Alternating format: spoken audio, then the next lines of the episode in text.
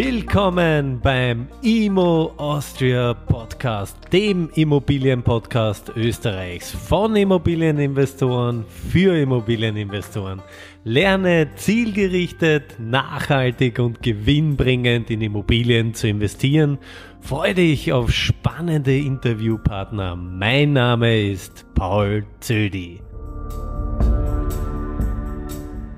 Herzlich willkommen zum Immo Austria Podcast, dem einzigen Immobilienpodcast Österreichs. Und heute im dritten Teil spreche ich mit Tom Urbanek über Airbnb und vor allem die, die rechtliche Seite. Ja.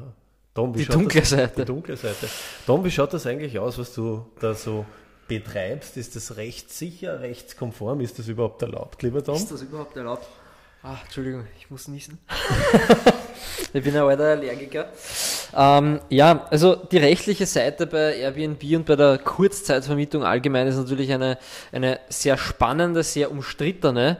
Ähm, und du hast hier durchweg sehr viele Dinge, auf die du aufpassen musst. Also angefangen von, von, von Schutzzonen ähm, über wie ist der Wohnungseigentumsvertrag äh, strukturiert, ist das verankert, hast du die Zustimmungen von allen Miteigentümern, äh, wenn du jetzt äh, in einem Objekt äh, eine oder mehrere Wohnungen hast, die du so vermietest, ähm, oder gehört dir das ganze Objekt, bist du dann äh, quasi schon, schon gewerblich, brauchst du einen, einen Gewerbeschein im Sinne von äh, Beherbergungs- oder Hotelleriebetrieb und so weiter und so fort. Also das, okay, ja. also doch einige Aspekte. Lass uns einmal irgendwo ansetzen. Das Thema, ich glaube, das Thema, was, was, was auch ziemlich missverständlich nach wie vor aufgefasst wird, ist der WEG-Vertrag. Ja.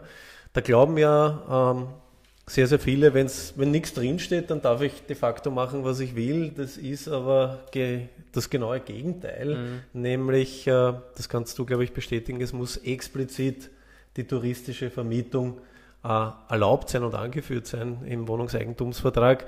Und in der Realität ist es ja meist nicht so. Was gibt es äh, für Möglichkeiten, wenn dem nicht so ist? Ja, also in der, in der Realität ist das sehr selten so. Es, es kommt, also es ist im Kommen, ähm, wobei, also das ist immer so, kann ich jetzt auch nur gefühlsmäßig quasi sagen, dass dass es im Kommen war und vielleicht äh, gerade Bauträger auch schon wieder davon weggehen, mhm.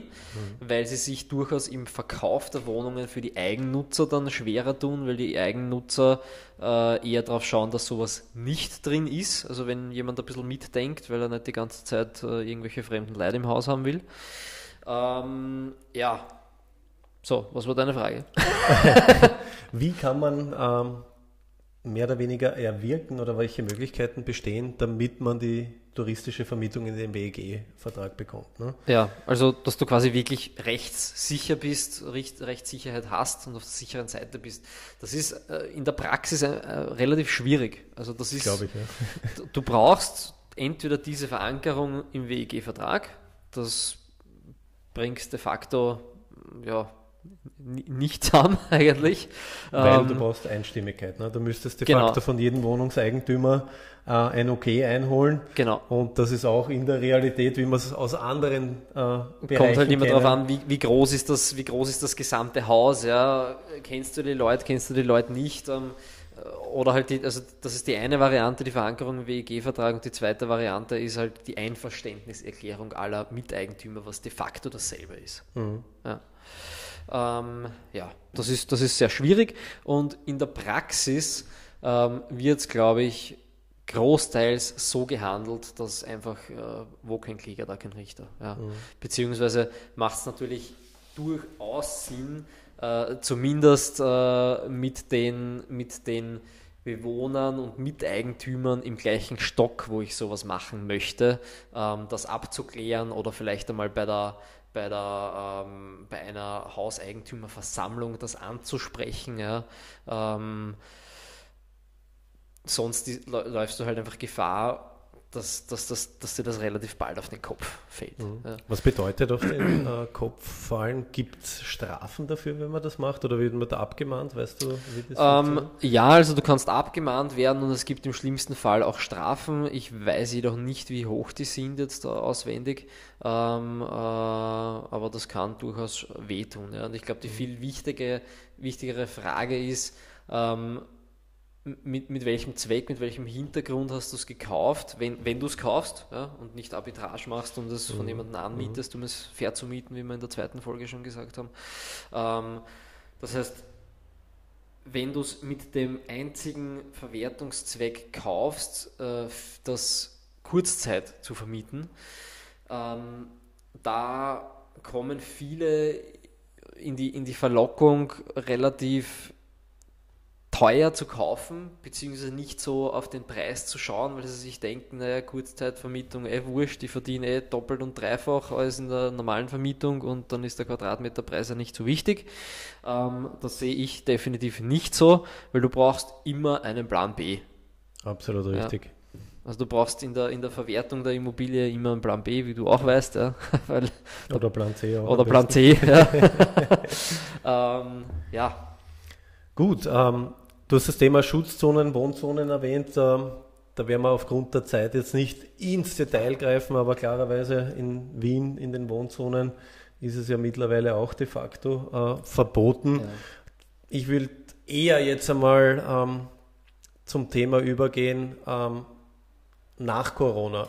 Wie denkst du, wird sich Airbnb äh, entwickeln? Hat dieses äh, Geschäftsmodell eine große Zukunft? Ja? Klammern wir mal Corona aus. Ja, das ist jetzt ein, ein Sonderfall, der natürlich alles auf den Kopf gestellt hat, aber wenn wir das ausklammern, glaubst du, ist es ein langlebiges Geschäftsmodell mit großer Zukunft? Ähm, ja, definitiv.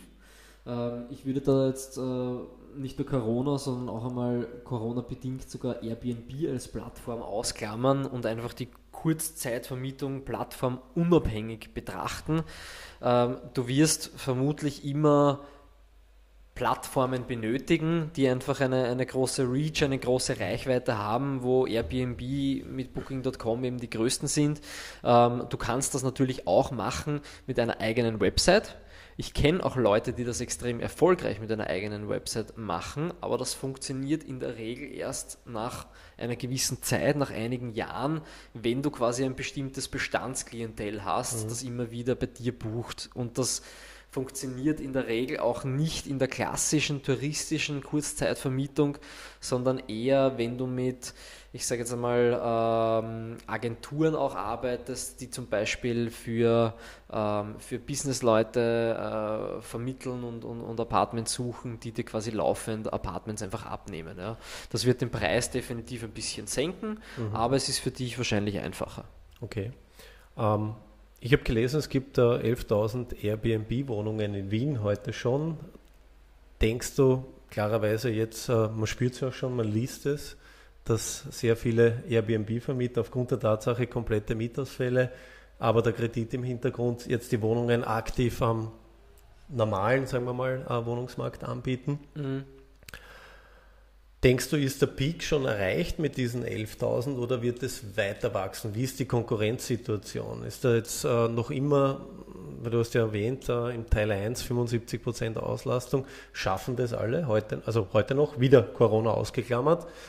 Ähm, oder wird es schon schwieriger aufgrund der Tatsache, dass so viele in dem Bereich jetzt schon tätig sind? Ähm, nein, also es wird meiner Meinung nach nicht schw- schwieriger, also es wird wie immer für diejenigen schwieriger, die sich nicht viel drum scheren oder nicht viel antun und, und dann halt sagen, okay, ich habe es probiert, ist scheiße, hau einen Hut drauf, Langzeitvermietung, ja, die wird es immer geben, ähm, aber wenn du das äh, halbwegs vernünftig und als, als wirkliches Business betrachtest und gescheit machst, dann äh, wirst du auf eine gute Auslastung kommen. Und meiner Meinung nach ist da noch äh, in, in Metropolen, in städtischen Lagen sehr viel Luft nach oben, weil der Tourismus, Corona ausgeklammert, ähm, einfach stark zunimmt. Ja. Also oh, schauen wir mal, vielleicht auch nicht, ja. oder vielleicht kriegen wir weltweite äh, Aus Ausreisesperren, keine Ahnung, ich weiß es nicht, aber wenn wir vom, vom äh, Vor-Corona-Niveau ausgehen, wie hätte es sich entwickelt, was ist da meine Annahme? Definitiv nach oben und steigert. Okay, wunderbar. Ähm, vielleicht ganz kurz noch ähm, Thema Möblierung. Man muss ja sein Apartment naturgemäß äh, ausstatten, damit jemand ein Bett hat, dass er ja. einen Fernseher hat, einen Kasten hat und so weiter. Mhm. Vielleicht ganz kurz eine Idee äh, für unsere Zuschauer und Zuhörer. Was kostet sowas im Durchschnitt, beispielsweise für eine 50 Quadratmeter Wohnung? Mit welchen Summen muss man da rechnen? Gesamte Möblierung? Ja. Ähm, also, wenn du, wenn du alles machst, also Wohnung ist komplett leer, keine Küche, ähm, äh, Boden natürlich drin, ja, ähm, äh, Bad, nehme ich jetzt auch mal, das drin ist, ja, mhm. also auch die Badenmöbel, ähm, dann musst du rechnen in etwa äh, zwischen 4 und äh, ja, nach oben wie immer keine Grenzen gesetzt, aber zwischen 4 und 7 oder 4 und 8.000 Euro bist du eigentlich gut dabei. Ja. Okay. Also mit dem muss man ja. in jedem Fall rechnen. Genau.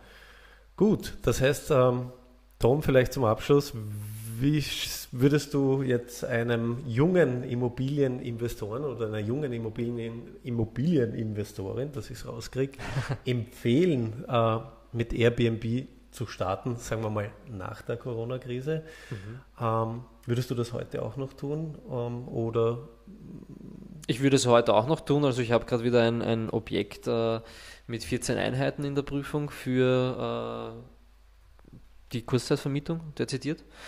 Ähm, und ich glaube, man muss einfach im Moment kannst du halt gerade für die Kurzzeitvermietung, also es sind auch, es kommen auch jetzt Objekte, die schon Kurzzeit vermietet waren, in den Verkauf. Ähm, du musst ja, glaube ich, den versuchen, den Sweet Spot zu finden zwischen ähm, lang genug warten, um zu mhm. kaufen, dass du nachher äh, selber nicht äh, lange quasi Ausfall hast, ähm, bis es wieder losgeht und ähm, ja, möglichst früh kaufen, dass äh, der Verkäufer noch an Druck hat, dass er verkaufen muss, weil er jetzt keine Einnahmen hat aus der, aus der äh, Kurzzeitvermietung. Das ist die große Kunst. Genau. Ne? Gut, also wie man sieht, Airbnb kann man sehr, sehr profitabel betreiben, aber klarerweise, wie so immer, äh, Rendite ist gleich Risiko. Man sieht Corona-Krise, Komplettausfall. Ähm, man sieht äh, anhand der rechtlichen Dinge, die wir auch äh, heute kurz besprochen haben, kann das Ganze auch relativ rasch in eine andere Richtung gehen. Das heißt, Abschlussfrage, hast du Angst, dass das rechtlich noch mehr äh, ja, kontrolliert, beziehungsweise ich sage es einmal vorsichtig, abgedreht wird im Sinne der Hotellobby äh, und so weiter? Ähm, ich muss sagen, relativ wenig. Also es werden sicher noch auch neue Regelungen und Gesetze kommen. Ähm, Ende, Im Endeffekt, äh, jetzt auf Österreich betrachtet, wir sind noch immer in Österreich und es wird im Endeffekt immer eine österreichische Lösung geben. Wunderbar. In Österreich kommt alles zehn Jahre später und dann nur halb so wild. Genau. Vielen Dank, lieber Tom. Ich sage Vielen danke. Dank fürs Zuschauen und Zuhören. Wir sehen uns demnächst. demnächst.